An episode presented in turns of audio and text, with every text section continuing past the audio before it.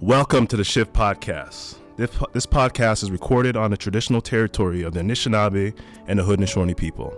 The creators of this podcast recognize that we are all treaty people and we accept our collective responsibility to each other and to reconciliation as we work towards an equitable and inclusive and accessible campus for all.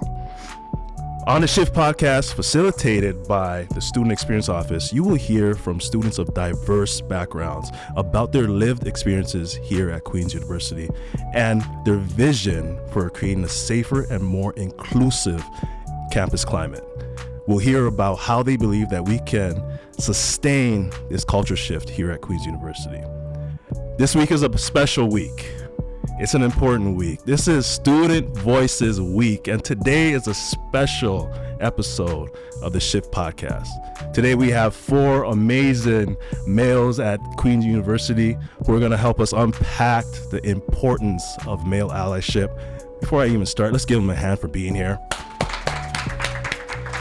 We also have a live audience here for the Shift Podcast who are going to help create a safe space and help contribute to this conversation. I want you to give yourselves a hand right here. And I am your host, Kwame Osei. I've been a coach here at Queen's University for the men's and women's football team. I'm currently the head of diversity and inclusion at Nicky Ray Media. Look it up. And today is a special day for me too, because I'm going to sit back and I'm going to listen and learn, take notes, and implement whatever I learn into my personal and professional life. So before we start, like I said, we got four amazing gentlemen here, and uh, I just want you gentlemen to each tell us a little bit about yourself, say your name, and a little bit about yourself before we continue. Let's start off with you right here. Yeah. Hi, everyone. My name is Chad. My pronouns are he, him. Um, I'm a commerce student here at Queen's, um, so I'm just about to finish up my degree. Um, I first got involved in equity work through Q Plus. Um, it's the Queer Professional Development Club uh, under the Commerce Society, and this year I'm on the uh, Shift Advisory Group, um, student advisory group with Taryn, um, where I kind of provide some recommendations on equity initiatives here at Queen's. Um, grew up in BC, moved here in 2019 for school, but yeah, I'm very excited to be here. Awesome. I'll go next. Uh, my name's Robert. Um, I'm a first year master's student in epidemiology here at Queen's uh, with a research focus on expanding access to healthcare to underserved and underprivileged uh, communities. Um, I first got started in equity work uh, in the third year, second year, third year of my undergrad, uh, where I was one of the equity officers for the Queen's Debating Union. Um, it was an amazing experience. I got to uh, moderate conversations on Indigenous sovereignty um, and also participate in panels on uh, equity and student leadership. So I'm glad to be here today to talk about male allyship. Great. Hey everyone, uh, my name is Owen Crawford Lem. I use he, him pronouns. Uh, I'm in my fourth year of politics and uh, always kind of been somewhat involved on campus. Uh, and I, I would really say that this is probably um, a start of a, a journey in equity work that I'm really excited about. Um, is because only kind of becoming more involved, I realized there's like so much work to be done, uh, and you know both exciting and daunting at the same time. And really excited that we're able to kind of bring it all together and maybe unpack some of these topics. So yeah, thanks for having me. Hello, everyone. Uh, my name is Jared Augustin. I'm a fifth year student uh, in kinesiology. Uh, I work for the Office of Faith and Spiritual Life at Queen's. It's just next door. Shameless plug. Um, yeah, it's a really great office. I'm a program assistant there, so I, uh, I create opportunities for students c- to connect um, with the community, with themselves, with uh, spirituality. Uh, that's been a really important role for me, I think. Uh, and uh, I suppose my equity work um, in uh, one of the groups we I run, we talk a lot about um, uh, action through the heart and compassion, and uh, just like important virtues to remember when we when we are trying to make change. Um, I used to be on the rugby team. I uh, stopped doing that in about my third year, and I did some traveling in my undergrad, which was amazing. And now I'm here, and I'll be graduating at the end of this semester. And I'm really excited to chat with all you. And I'm nervous, but. That's what's up. Um, thank you, uh, all, all you for that intro. And um, like I said, I'm excited just to sit back, listen, and learn. Um, the first question I have, uh, it's going to be more of a popcorn style. So uh, just answer in one to two sentences max, right? Real quick.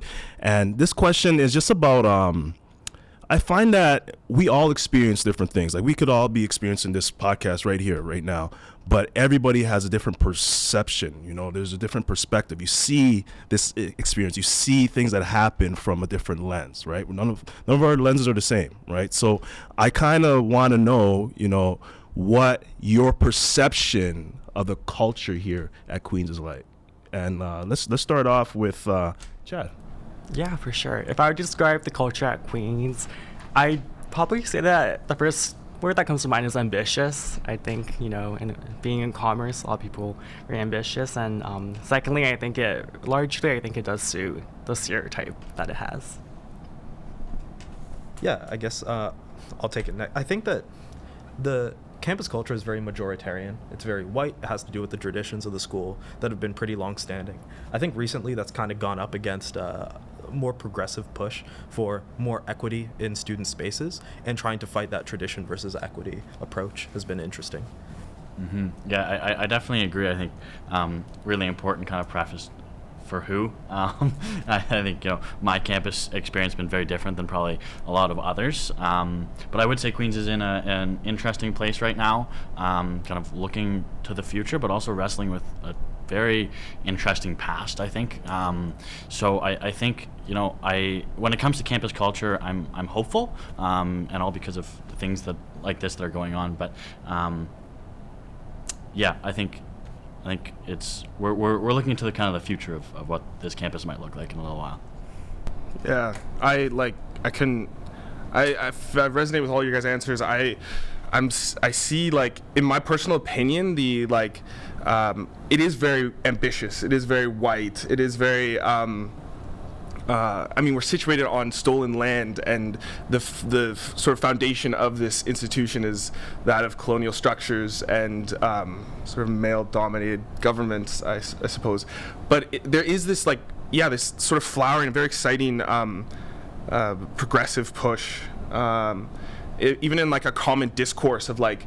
Um, pronouns and uh, mental health and like we're just starting to think about things um, uh, I think from a less traditional lens, and I know that it's really helped me, and uh, it's been really nice.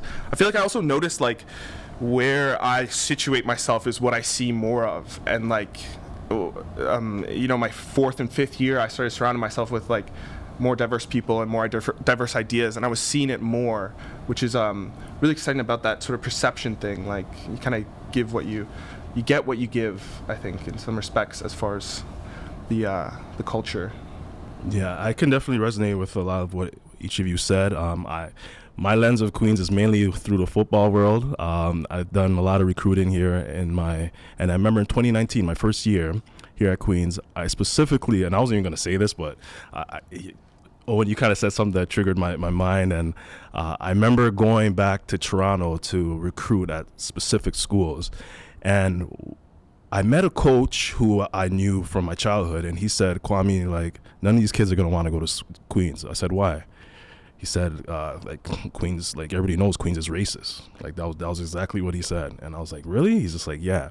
And from that moment, I kind of, like, took a mental note and I said, I'm to, I'm to help change that narrative. And I remember looking at my, my team at that time and being in the meeting and looking around, and I saw that there was, a, I think it was about maybe 10 or 11 non-white players on that team. Fast forward to 2023, um, I look around in, in the room, I see at least 40 plus non-white players. So what exactly what you said, Owen? Like we're kind of like battling what the past was, past was, but the future is, is starting to look a, little bit more diverse, and and uh, it seems that like change is happening. You know, so it's it's good to see from from my perception. Uh, let's jump into into this. So a few few questions that we're to ask today are based on a 2021 uh, shift survey here at Queens. And the first question here is that um, the number one reason that students gave for hesitating to engage with students who were different from themselves was a fear of saying something that they that would come across as offensive or insensitive. How might this fear dissuade men from engaging in anti racist, anti feminist, anti ableist, uh, gender inclusive allyship? How might we overcome this attitude barrier? Chad, hit me up. Yeah, for sure. I think there's a lot to unpack in that question. But um, when I was thinking about this before our, our recording session, um, it kind of came down to this prompt and that we're a product of our environments. So I think, you know, it's understandable that Queens is a very predominantly white school. And so when you have kids who perhaps didn't grow up in very diverse neighborhoods, they never equip themselves with the right skills to interact with people who have different backgrounds, different cultures, um, who are ge- a different gender identity, sexual orientation. Um, when you're not equipped, when you're not skilled, in those areas when you have an exposure and you suddenly you're put into an institution you have to engage with all these different people I think it's pretty self-explanatory that you would experience things like microaggression, racism, homophobia, um, etc. And so I think that for me largely explains why this this general sentiment there. Um, and I think the most important thing here is to be comfortable in getting uncomfortable because I think that's what a lot of people are afraid of. Um, you know, no one likes being uncomfortable. If you're lying in bed and your pillow isn't in the right um, place, you want to move it, right? You want to be comfortable. Um, so, yeah, I think that's that's the key to overcoming this. And I think through our chat today, we'll get into some of that. Yeah, I think like uh, uh, like I mean, fear is definitely a pointer in this respect. I feel like. Um, like in social situations where you do feel called to speak up about some sort of injustice like just as you said like that fear that discomfort is pointing you towards uh, where you should move and like what you should sort of embody in, in some respects. Yeah. I think i i don't want to overstate the extent to which this is a problem in that i think a lot of people put down that oh, I have a fear of saying something that would come across as offensive, when in reality, I think it's just that they're uncomfortable, right? Because I think a lot of the time, no one who actually approaches issues of equity with an attitude of trying to learn and trying to help people gets turned away because of like little things, or if they hear that, they try to improve. Um, but I think often it's just fear of interacting with people that you haven't interacted before um, covered as like a oh I don't want to like offend anyone or be insensitive. Because if you want to like build a better world I think that this is like growing pains that you eventually have to learn about at some point. Mm-hmm. so I don't think that should dissuade in the meantime. I, I, I really like that as well and something that we might be able to relate with as students like I hear I feel like in the workplace you hear if you're not making mistakes you're not doing it right. And I think the same might be able to be said here. Like, obviously, we're all going to make mistakes. We're not going to say things um, that can be perfect. But it's exactly as you said. You know, if if that's kind of what's driving you to be a better version of yourself, that's what matters. And I think, um, you know, we've got to be able to overcome, um, you know, our, our fear or whatever it may be, so that we can actually have those really, really productive conversations. Like, like, even in those moments, like, think of the alternative too. Like, you know like you're you're in a situation uh, where you're scared about sort of pres- uh, uh, making a mistake or something like this like like look ahead like what is the alternative? The alternative is quietness and complacency you know and and that is uh, the huge problem that we all know of that like we're just letting things happen. And so like yeah there is there's there's some heart to this and there's like this place of compassion that that fear is coming from and like um yeah and you know would speak up or be quiet. Like those are the two options I think when you're presented with that. Yeah. Um, I so what I'm hearing from everyone here is just that it's about growth, right? And if you want to grow, you have to go through uncomfortable situations. Grow, like growth is uncomfortable. In every aspect of growth is uncomfortable, and having uncomfortable conversations will lead to growth, right? Is is that what we're we're saying here? Hundred percent. So, Robert, you said something about covering right? He says something about people covering things up, and uh, there's a term called covering that that alludes to trying to fit in in uh, it, with the majority. You know, when minorities or marginalized groups try to fit in, they hide certain aspects of themselves that make them different to fit in with what the majority is. And in, in this survey, there's a, there's another uh, key stat here that 65% of racialized students who responded said that they felt like they needed to hide some aspect of their identity to fit in.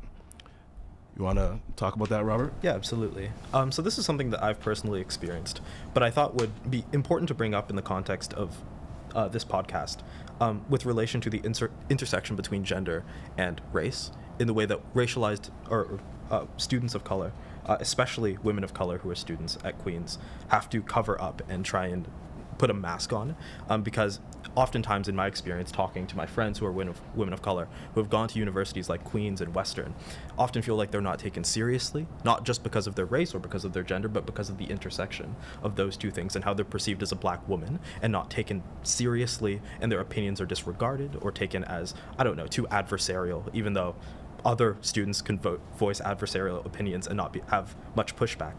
So I think that it's important to recognize that when we're talking about allyship, that it takes different forms depending on the identities of the people involved, and that it's important to take that consideration in mind. Yeah, absolutely. I, really love that point about intersectionality. Like, you add in the factor of religion, um, add in the factor of like sexual orientation, gender identity, um, as well. You know, it's it's extremely challenging. And I, I think when I first saw this stat, I, was, I felt like the word that I wrote down my notes was like sad. Like this is really really sad that this is what you know marginalized students have to um, encounter. And I think I want to point at you know some some things that maybe might shine some light on how uh, things add up together. And I I, I, think the word microaggressions is, is, a really important one. You know, perhaps you're you know eating uh, cultural food um, at home um, with some housemates, and perhaps they tell you that it's not something that they welcome there. You know, even like these little interactions that um, you see on a day-to-day basis, they add up and they accumulate, and that takes an um, incredible amount of mental toll on women of color, people of color, queer people of color. Um, yeah. Yeah, I like I'm I'm just thinking about like sort of the the power in identity and the power in story um, as this, like as we relate to fitting in. Because I think Queens is like for me especially my first two years was like really good at making me feel like I had to act in a certain way and be a certain way and present myself in a certain way. And it's exhausting. And it doesn't um, I have shoes on that don't fit me and it hurts. Um, and um, thinking about kind of shedding that and like uh, having a little bit more confidence in my identity like it has afforded me like a real like sense of power and like um, and it's received well you know like um, so i mean uh, i'm not sure how i i can speak to what the conformer can do but i can speak to like the racialized student in that like you have so much power in who you are and and presenting that unapologetically. Um, yeah, and that's a potent something potent for change. I feel. So you feel like, in a sense, it's kind of like the racialized student needs to know themselves more and like I, I and I'm with you on that because I feel like self love is the first and foremost love. Like you gotta know yourself, love yourself, and and when you really truly love yourself, you just move different in this world, and nothing can really sway you either way. But at the same time, um, it's it's human nature for us to. Uh, to want to like fit in, you yeah, know, yeah. like that's that's just yeah. how it is. It, it is, you know, and you have to be be mentally and emotionally like really secure with yourself to be that way. So I feel like that's like a deeper talk. Um, but to go along with what everybody said, yeah, like like it's natural for us to want to cover, but it's a little bit more when you when you have that intersectionality, when you are a marginalized person. So um, how how like the, the real question is like what other advice can you give to somebody from a marginalized group who is struggling like at in in the in the business world. You know, the the the, the black woman who ha- one she's a black woman in a business world who has to bite her tongue, hold her tongue because she doesn't want to be seen as the angry black woman. How does that person navigate in that situation? Um, I think, given my conversations with my friends who are black women in business, um, I think one of the most difficult parts is because you feel the need to cover. You cannot then like express yourself as you want to. And personal branding, the ability to express yourself, particularly in business, is usually how a way to differentiate yourself and to actually if this is what you're putting your life into, right? Then you should be able to represent yourself and your beliefs unapologetically as yourself.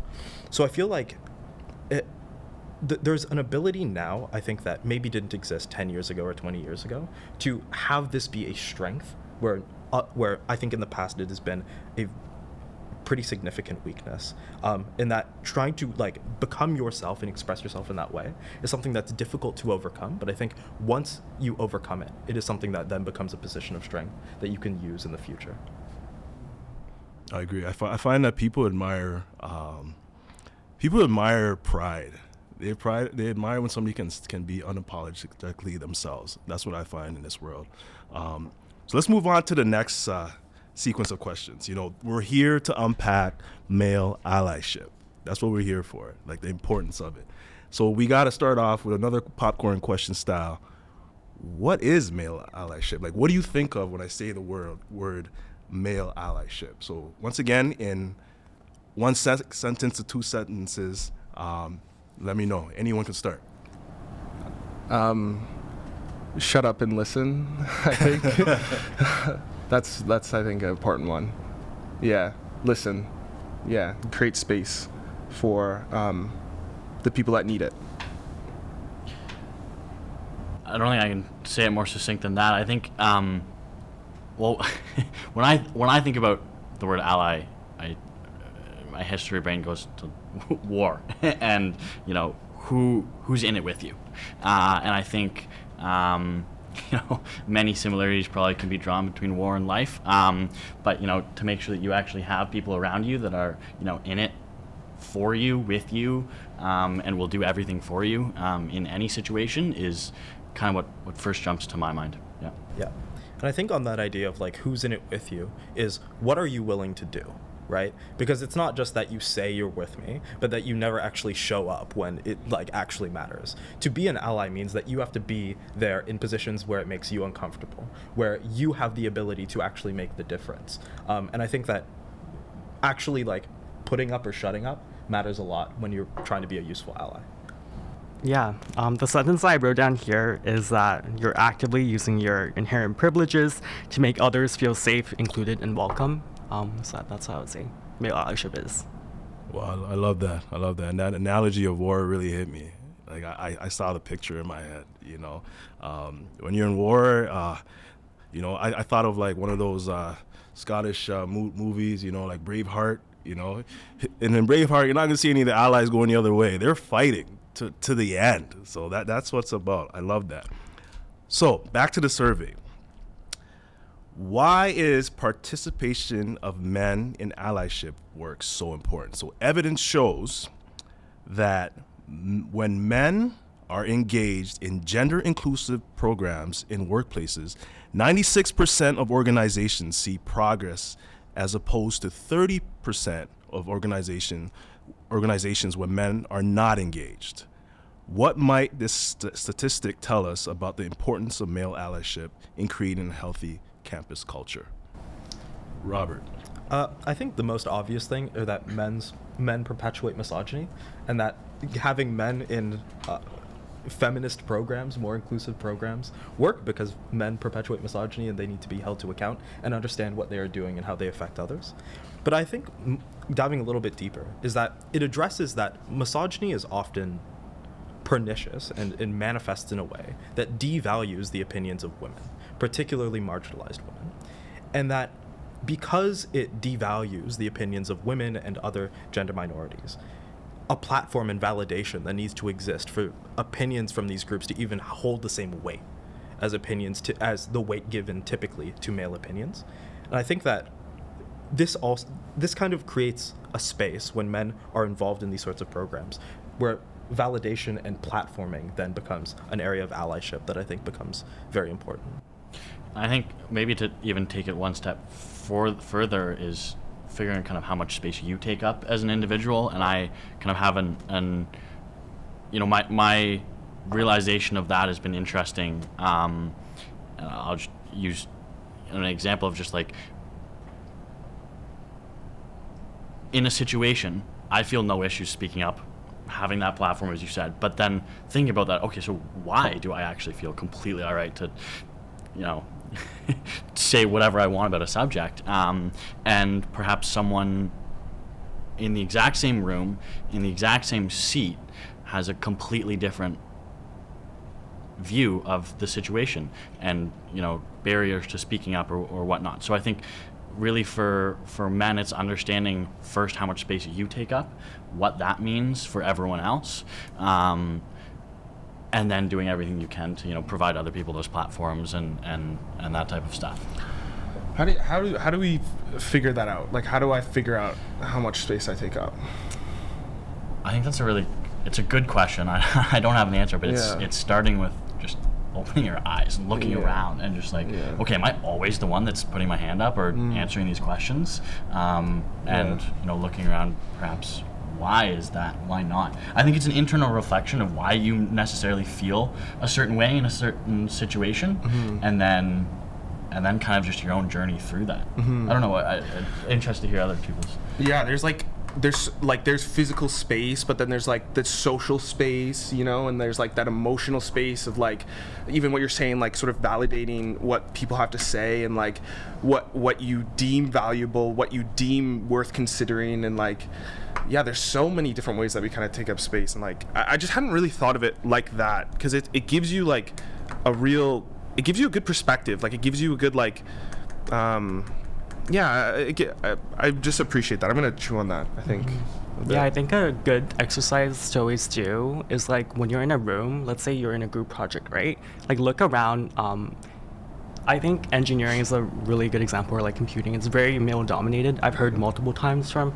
you know, women in that program that they don't feel welcome speaking up. They've been talked over. Um, it's a consistent thing that's happened before. So on that note of like opening your eyes and looking around, like literally just look around. Like it's it's not that hard, really. Like that some people's opinions are overlooked. Um, they're disregarded. Um, but yeah, I think that's a good exercise to always do. Like, who- yeah, who's speaking on most in a room? Yeah, and there's like a maybe there's even like you have to be willing to give up. your- You know what I mean? Like give up that space too, which is like perhaps that sort of discomfort that we're talking about. Like a lot of space is pretty comfortable. You, you know what I'm saying? And like. So yeah, like giving up that space is that mal- male ally- like is that like going into the war with them and like sacrificing what you have to like make a healthier campus culture um, or wherever you might find yourself. Yeah, and I th- also think a really important thing to keep in mind is like, let's say you were in a position where you know someone called you out, right?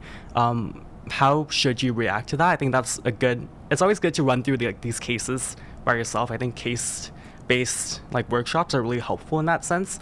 Um, will you take it personally? Like, will you argue back? Um, I think that's really important to keep in mind. When somebody well. calls you out, you said? Yeah. Yeah, yeah. Are you gonna be defensive? Yeah.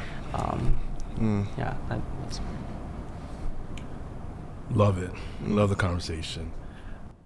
I find that um whenever there's like, I don't know, let's say it's Pride Month or Black History Month, the burden always falls on often falls on marginalized groups to advocate for themselves and those who share their identities. What do you gentlemen feel are some things that people from a more privileged, rel- relatively speaking, uh, background can do to reduce the emotional labor on these groups? Like, for instance, uh, I remember uh, growing up and like whenever Black History Month came up, I always felt, and it, it just happened more as like I kind of climbed up in uh, in the world, meaning like going to university, you know, where I wasn't there wasn't as many people that looked like me in those uh, in those rooms, and I always felt like when Black History Month came or something associated with Black people, everybody would kind of look at me to do something. When at that time, yes, I was I'm a black man, but I wasn't really educated on my own history, you know. So I felt pressure to speak on something I didn't really know about, and I kind of felt a little bit fake too. So, in all your opinions, what are some things that we can do to kind of reduce the pressure and emotional labor that people put on the marginalized groups? Um, Chad, you can start. Yeah, for sure. I think that's a really, really big question. Um, so I'll kind of break it down, I think, in my mindset um, into like a simple way that you could get started and also like a more um, comprehensive way, I would say. I think a simple way is like, you know, there's a lot of good films that are for example, Woman Talking, an Oscar-nominated film, talks about gender violence um, against women, and you know, go to the screening room, like go watch it, listen, engage with it, think about it. What are the, some of the areas that like make you go like, hmm, like, I wonder like what's that about? Like, go look more into that, right? Um, let's say you wanna be more educated in, you know, uh, different cultural things. Like go try some of the different like restaurants in Kingston, right? Like Mekon is a really good one, one of my favorites. Um, every time someone says that they don't know Mekon, I, I literally like I gasp because um, it, it's just that much of a surprise to me. Like go try these different cultural foods. I think food is a really good gateway into learning about different cultures. So that's like the simple way I would say. I think the more comprehensive way, there's things that can educate you in more like detail. For example, um, the Human Rights and Equity Office, they have a lot of different training modules, um, like on confirmation bias, really good stuff. Um, you can go and do those. I think they sometimes even have like certificate programs that run throughout the year um, that you could do for free. Um, you can also engage, I think, with things like the Shift Project. Listen to some of the podcasts that are on Spotify, all the streaming platforms. I think. Um, there's also like good video essays on YouTube that you can listen to. Like look up like um, colorism video essay. Like listen to that maybe while you're um, taking a shower, doing something. Um, and then I think the last thing is like showing support. Like whether or not you think it makes a difference, I think social media is very powerful. Like go and follow the equity. Um, the groups that are doing equity work on campus, like engage with them, like their posts, like that's a very simple first step to do. Um, and I think that way you'll start getting as well like diverse content into your newsfeed um, to kind of break that confirmation bias you might already experience. I'll maybe go. I I, think um, just to really underscore the importance of education, as exactly how you said. You know, um, people look to you to plan Black History Month because of the way you identify uh, and and the, you know the way you present, but you didn't necessarily have that educational background of your culture or whatever it may be to actually feel confident in being able to do that. But that was just kind of an assumption people made, and people make assumptions all the time.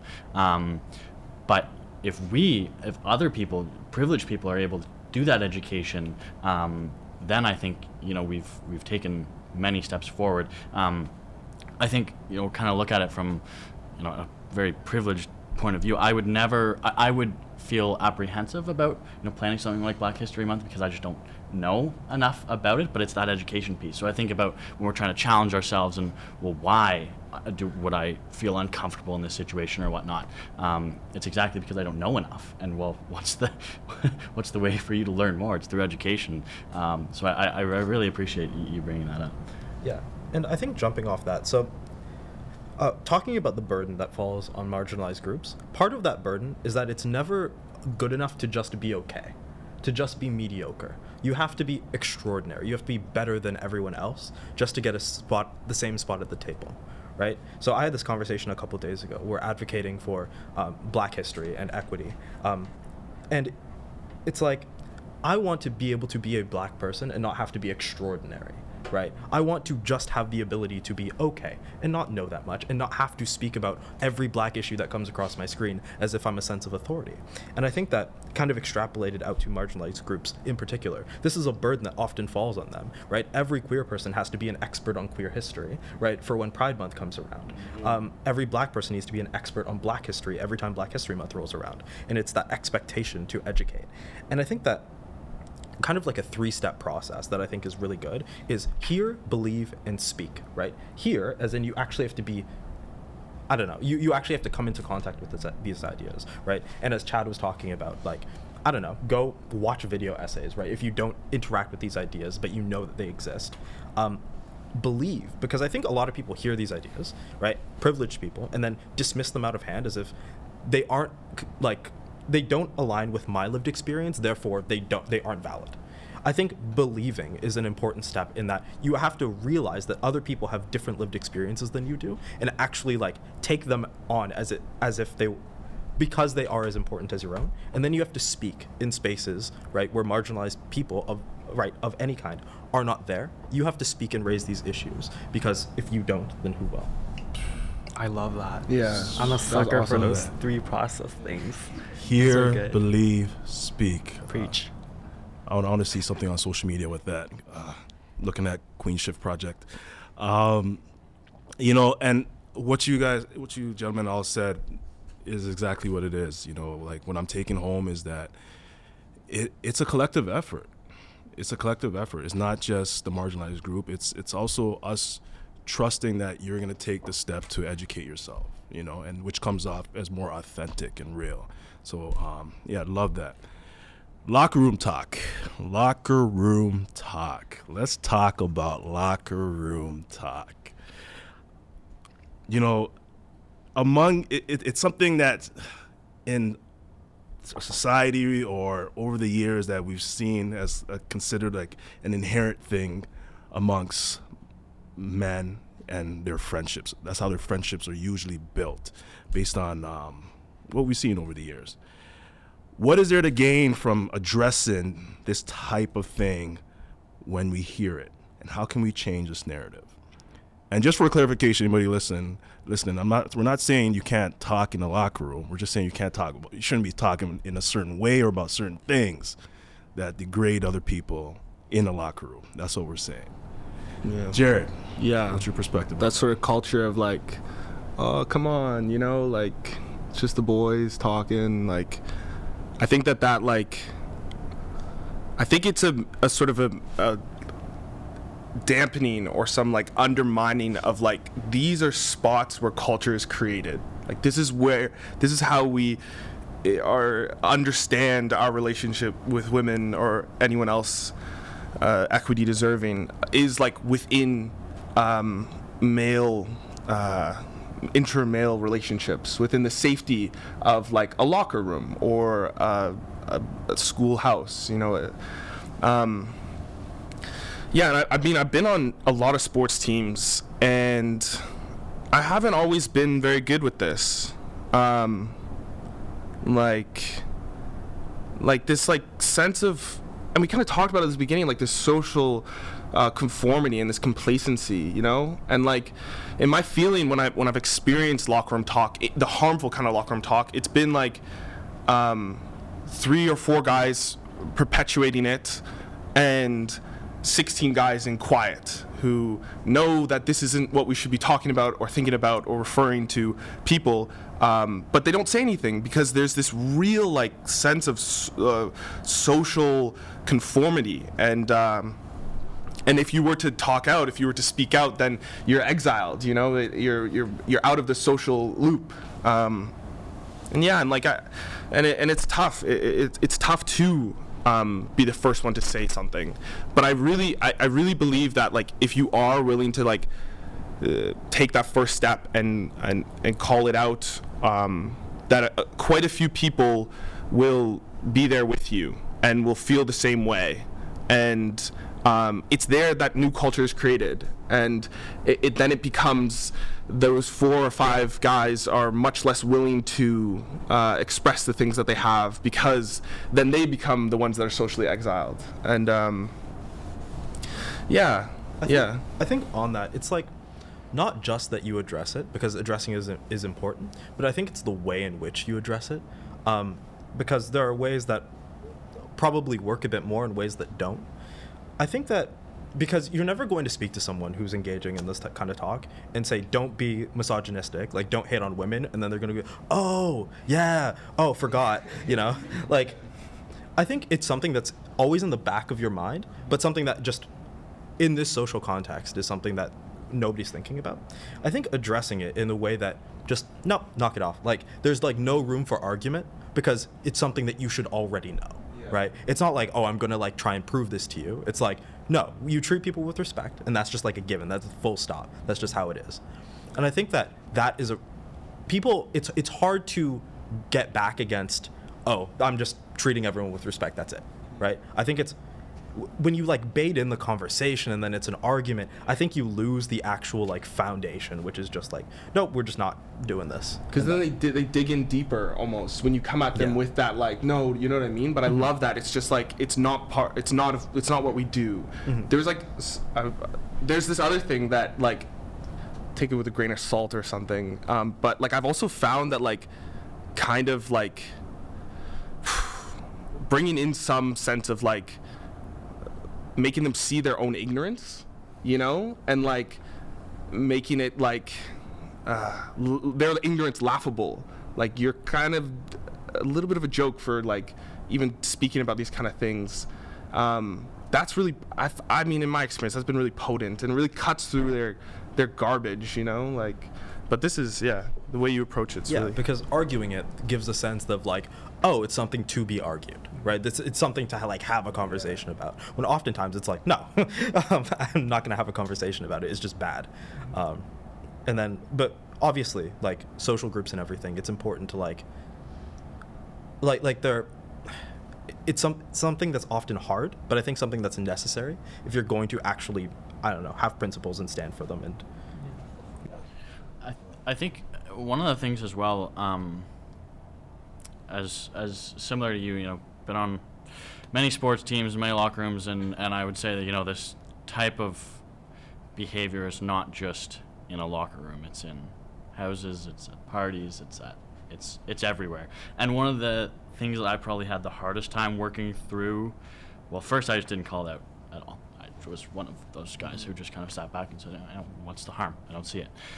Now I see it, so now I try my best to call it out. But I think um, for me, it's then the antagonization almost of like, well, why are you doing? Like, who cares? It's just a locker room. Um, and I think uh, it's it's a difficult one to not feel the need to like stand up like what are you talking about like are you crazy right now like you don't see the need for just basic respect and like the words that come out of your mouth um, and then it, it it's turned into kind of something for me that like someone will say something slightly offensive or misogynistic and then everyone will just look at me and see if i'm going to say anything uh, and that's an interesting space to be in as well when like you're the one who kind of has that authority to either say something oh yeah no that was okay or no that wasn't okay. And then what do you do with that? Um, so really challenging for me you know trying to actually live um, the way i want to uh, and then kind of like what do you do with that? What's next after? So yeah just a personal experience there. Yeah, and I want to shine some light um, on some. I think I think that personal stories are always very like powerful, right? Um, so I'm gonna share a story from a varsity player that was actually here at Queens. Um, his name was his name is Donovan, um, and he was a varsity player, um, and he was gay, and he went through a lot of challenges, especially like literally in the locker room. So he wrote kind of like an opinion piece um, in Outsports, an online magazine for uh, queer athletes. Uh, I'm just gonna read a little blur from here, um, and I'll I'll explain why I'm reading it afterwards. So he said, "It was more than just the odd joke or comment here or there. My teammates would actively change their Tinder preferences to find gay students in the area and out them to the campus to ridicule them. They actually did that. I would enter the locker room to find written on the chalkboard." Ex teammate uses Grindr Plus. It was their way to insinuate that they were less of an athlete by comparing them to a gay man. And I think that blurb, when I read it, um, was really powerful um, in the sense that you can see how locker room talk manifests itself into actual harmful action. And the result was that Donovan later transferred to um, the Winnipeg Rifles, I believe. Um, and that's kind of where he's at now. He struggled through like depression, you know, everything dealing with that. And it I think it's a good example to always keep in mind. And I really wanted to share his story. I actually reached out to him on social media and asked if I could share it. And he said that was really cool. So um, I'm really happy that I had the chance to share that. And I hope that his story is known more on campus. I think that kind of leads into something that we probably talk about in a bit, which is like men's relationships with each other. And I think a lot of it, especially a lot of like when you're growing up, is like, don't do this or else you won't be a man. Or like, if you do this, you're not as much of a, of a man. And I think kind of like building that masculinity up by tearing into itself and tearing parts of people away is part of kind of like what destroys, I think, men's sense of positive masculinity and their ability to kind of positively impact the world um, while being masculine. And it's something that I've had to like confront with and something that I think like shows itself in like this locker room talk and these experiences of marginalized athletes, right? Like you talked about, Chad, where it's just like the process of being someone who is a man should not be a process of tearing things away from yourself. It should be an uplifting process of like, um, and I think that, yeah, so I think that addresses also like the locker room talk and how that impacts male relationships as well. Mm-hmm. I think um, this is a bigger beast than like we sometimes realize. I think uh, there's so many years of like programming from media and society that a lot of males have uh, don't even realize is embedded in them, you know. And for instance, because you're going to use myself as an example, um, growing up, the world told me based on where I grew up that I, and color of my skin that I could only be a few things. It told me that I would be an athlete, a rapper, a thug, a womanizer, or a comedian. Those are the only five things I saw of people that look like me in this world. And then when I look around in my neighborhood and in my environment, that's what I see. So I'm automatically connected to that. So I, I believe that it's more about the approach than just saying you should do this, you should do that. You know, I think it's about getting men to see people with respect. When you have respect for somebody, you can't you see the world through their eyes. You don't see them just as this label. You see them as a human being. You see them as your mother, your sister, your brother, your cousin. You see them in that way. And when you're able to see the world through somebody's eyes and you you have a connection with them, you can feel what they feel. You'd be really evil to even like have that point of view or even have that locker room talk. So I think that it's more about the approach. It definitely is about the approach and and each of us as men here, it's it's on us to make sure we have these conversations with our circles, you know, because um, the one conversation can change everything. You know, maybe whatever you said, Owen, at that time, they might have been laughed, but that's a seed you planted in them. And at some point, you know what? They might see something else and may, may connect to what Owen said back then and be like, dang, he was right. But that's change right there, right? But to say nothing is not allowing any change to ever happen, okay?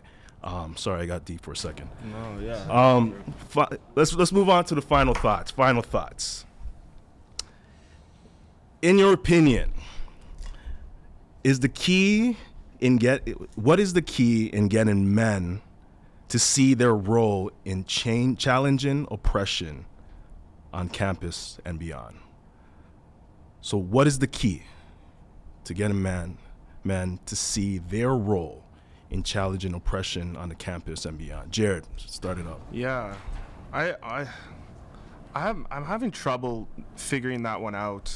Like, it, it kind of relates to what we were talking about before with the healthy or the burden falling on marginalized people and like um, people of privilege like they need to listen and they need to educate themselves but like what about the population that isn't even going to listen to this podcast? Like won't even consider even putting it on you know what i mean? And like i just don't know how to like kind of crack through to those people because like uh, maybe there's a time where we need to shove it down their throats and like okay let's do it.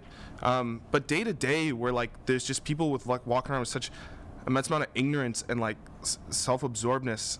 Like there's this there's this thing that my dad tells me is like like I don't know how it goes fully, but you can't you, you bring a horse to a watering hole, but you can't make it drink. You know, like like we can show people of privilege and ignorance like these are the things that we need and these are the things that we're talking about. Um, but I feel like it's up to them to um, uh, process it and to hold it and planting those seeds. I really like that language because there comes a point where you can't not see it. You know, you can't be ignorant anymore. And if you're willfully, willful, willfully ignorant, then like you got some serious work to do. But um, yeah, maybe there comes a point after hearing this stuff and seeing this stuff quite a bit that um, yeah, you can't look away. I've, I and perhaps also an approach, um, one kind of approach, and I'd love to hear you guys take on it, is like um, telling them what we can create in um, efforts of equity. And in my opinion, what I've found is like any attempt to find compassion or empathy for another person has afforded me a, a great deal of compassion and empathy for myself. And if nothing else, this thing that we're trying to do is a selfish grab at compassion for yourself. You know? Um, I mean, that's. That can get into all sorts of conversations, but um, yeah, like uh, just just more compassion. I think that's that's been like where my head's at been at for a long time. Yeah, uh, I, I appreciate that. And I had I had a little bit of trouble thinking what's the key, and the key's probably wrapped it up in somewhere something that we've all said. Um, but I think it, it's. it's the respect, it's the empathy, it's the compassion, it's everything, and I think it's the weaving all of that into the way that you want to live your life. Um, and I mean, if you want to walk around willfully ignorant, then I mean, great. Those aren't the people we're trying to reach. Yeah. Um, and I think you know it, it, they never are. But it's it's figuring out how you want to live your life and what values um, drive you to be a better person every single day, and how allyship and you know calling these things out and everything that we've talked about works into everything that you are trying to do trying to become a better person. So i don't know if that's like the key but i think if all of this can be wrapped up into who you kind of want to be who you're trying to embody who your who your role models are like it, it even goes back to that like who do you look up to? Um, who do you surround yourself with? Like there's so many different things that i think need to be thought about um, but I think it's yeah, it's it's really working its way into you know how how you want to be as a person. Yeah, I think something that I think sometimes get gets lost in the weeds is a vision for what a more equitable future looks like. I think comp like a lot of the time it can seem like a lot of work and you're putting in a lot of effort and you're asking people to look at their privilege and reevaluate and think about how they live their lives. Uh, I think there is a way to frame it where a more equitable world is better for everyone, right? It's better for you, it's better for me, it's better for all groups of people to be able to interact with one another and not have prejudice like weighing us down. And I think positive language like that um, can be used effectively to kind of like spread these messages in a way that doesn't get people immediately on the back burner because take a look at your own privilege reevaluate is something that people can put up a wall against i think the positive spin on it gives it a way to kind of like get in past the defenses and then and then you can hit them with okay now let's like take a look reevaluate try and like some of this stuff um, but beginning with like positive vision empathy like this is better for everyone i think that sort of messaging can work Absolutely, I, I, I love that, um, and I think I'm gonna tie this to like a TikTok trend. I think that was going on a while ago. It was like I think Taylor Swift has a song called "Mastermind" or something. You know, where you know you mastermind someone, and I think in this context specifically, you can kind of mastermind to create more male allies, and but by cre- helping helping them be more open-minded, right? So I touched on earlier, um, film. I think is a good way, very easy gateway to becoming more open-minded about social issues, etc. Um, food is a, is a really good way. So let's say you have a friend who you think you know could, could be more open-minded. There's there's room for improvement, right? Everyone has room for improvement. Um, you invite them to go see a movie, perhaps Woman Talking that I mentioned earlier, or you go and eat um, try some Vietnamese food at MeCon, for example. I think that's a really easy way to help people become more open-minded, and then you know afterwards right as, as well. Like keep using the positive language like um, robert mentioned and afterwards like you know put in some of the other maybe perhaps um, deeper content like intersectionality. Hey do you know what intersectionality is by the way? Oh you don't? Let me let me tell you a little bit about it. Once maybe they have their food at the table etc etc i think that's a good easy way to kind of mastermind more male allies. Also real talk talk to women Totally. Like, I- like Say that again. yeah, like, like just talk to women. Like the most information I've had about like my own space and the space that men take up in general in society has been through my conversation with women, as friends, as family, and just kind of understanding a perspective that is different than my own and one that is a, a lived experience that is different than mine and valuing those people and their opinions has given me a much different shift in what my role should be in challenging this oppression than I think anything else has. so important. I was I want to tell a story earlier about that transition for me. It started when I lived in a co-ed house. Like it was just completely changed the way that I looked at the world because I saw how a woman goes about the world who isn't my mom. Seriously, like, and it was so different. So like, it just really spot on. I think um, for me, it's about diversifying your network. Um, over the past few years, I intentionally started like following people who I usually wouldn't follow on Instagram, like accounts I usually would never follow. And what I notice is just like my perception of the world has changed because like what i just said before like i'm starting to see the world through other people's lenses and i think if we diversify our networks and just like follow people who have a different opinion as you you know follow somebody on campus who you probably never would have talked to just for the sake of it. Just follow them. That right there is an influence. That's an opportunity for you to influence them. They're going to start seeing your your news feed. They're going to see your stories you know? And that's kind of like that could be the, the, the little bridge you start to create. So like social media is is is a gift and it could be a curse too but we could really use it as, as, a, as a gift for us we could use it as a powerful tool by diversifying our networks so i highly encourage everybody to, to try that um, we're almost done I got, I got two more questions i kind of feel like we kind of answered this question but we'll try this again popcorn style too what tangible steps can we take as allies to, fo- to foster inclusivity on campus? Popcorn right. style. I'll start go? off. Um, I think there's a few. First, reach out to people. Be willing to have conversations with people that maybe outside your comfort zone, maybe people you wouldn't otherwise talk to. Uh, be willing to have your mind changed. Never go into anything or any conversation with your mind set in stone. There is always something that will change your mind, a different perspective. And that, finally, approach all people with respect and with love. Um, you will you get back what you give into the world. And I think that this is something that if people just approached everyone else with respect and their ideas and their perspectives with respect, I think that it would do a lot to foster inclusivity and just a general feeling of belonging to all people. I think I'll echo what I said before about food and film. I think food and film are easy gateways, you know, to start, um, and then eventually starting to educate yourself through the resources available on campus, like at the Human Rights and Equity Office. Very intuitive and like well-designed training modules. Like, for a good place to start. For for me, I think um, I think we touched on a lot of it. Kind of when we were talking about before, but maybe perhaps from you know a leadership perspective. Um, and I think I, you actually said at the beginning is listen, learn, and then lead. So figure out what you're actually doing.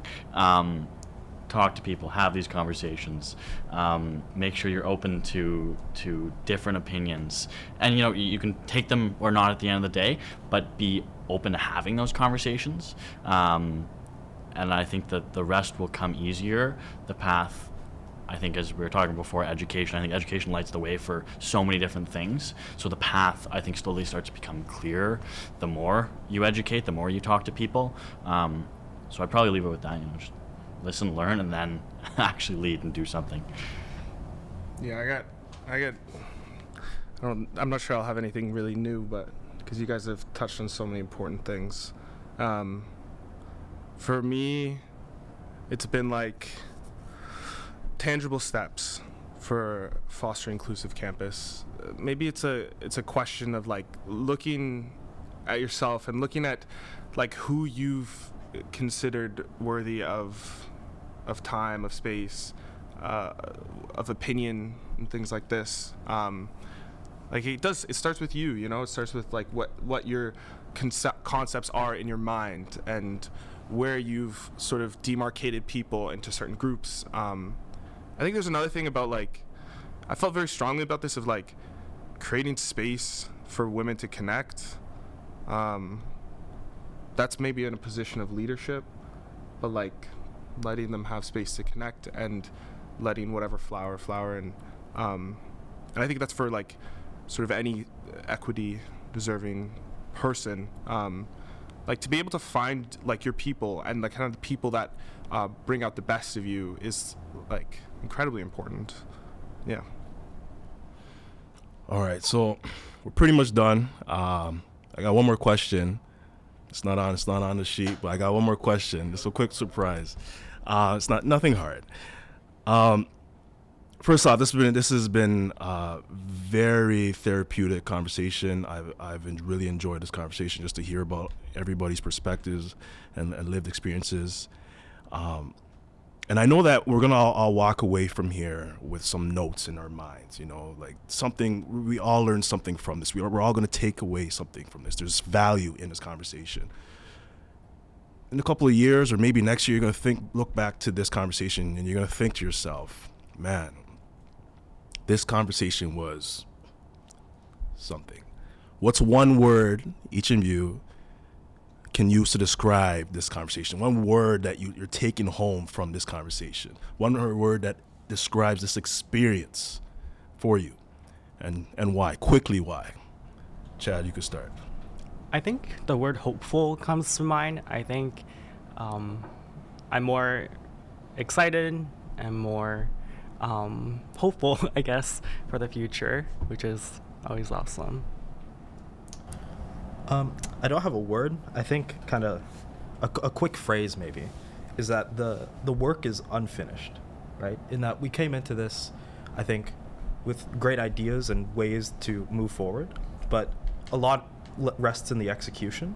You have to follow through in leading and being a person who's willing to push change uh, in order to actually see kind of like the fruits of your labor and to build a better society. And I think remi- reminding yourself that showing up and doing a podcast isn't the end of your work. It's a part in the process and just trying to be a leader and push forward. Yeah, I'm not sure I have have one word either, but I think um, I think it's just the momentum that you know we're seeing right here. Um, to be honest, really like really glad we had this conversation today and hearing um, just your perspectives on everything, but also kind of I mean, looking around, there aren't too many male identifying people in the audience who I see, which is interesting. Um, and I think really points to the ongoing work and the, the really unfinished work um, that has to be done. But at least these conversations are starting to happen. Uh, and I think that's positive and hopeful. Yeah, my word's emotional. I feel, I just feel, uh, I have so much to learn. Like I kind of saw these questions. I was like, yeah, I can like, you know, I can answer something, but like, I really like, I do have a lot of listening to do and learning to do, and it just feels super heavy, and it's uh, it's tough at times. It's just tough to see the way a lot of people are oppressed and hurt, and so when I talk about it or when I think about it, kind of gets me feeling. So I think, um, emotional. Thank you. Um, I'm trying to just unpack everything that you guys said. Uh, I just want to thank you guys for uh, this space, sharing this space, and sharing your stories and perspectives. And what I'm taking home from this is that we are hopeful for a brighter future. We are hopeful for change. And we do at the same time understand that there is a lot of work still to be done. We've done some work, but there's still a lot to be done. But the momentum we're creating is going to bring that brighter tomorrow. But it's going to it's going to take a lot of emotional output based on everything you guys said. So I just want to thank you, thank all of you for this this this time. I want to thank the, our, our crowd here, our, our audience. Thank you for being here and, creating uh, a safe space for these gentlemen to, to speak their truth. Uh, thank you, uh, the Queen Shift Project. Thank you, Taryn. Thank you, Rob. Um, it, it, this was definitely uh, something I personally feel I needed, and I, I'm pretty sure everybody here needed. And for everybody listening out there, if you want to listen to listen to more or find out more about the Queen's Shift Project, check them out on uh, Instagram, the Queen's Shift Pro- uh, Shift Project, the Queen Shift Project, and we're on Spotify too. The Queen Shift Pro- podcast for everybody here, the Queen Shift podcast, and it's been an honor and pleasure. And I just want to thank everybody again. And um, do we have any questions or no questions? All right. Once again, I am Kwame Osei. It's been an honor and pleasure. Much love, much blessings. We're out.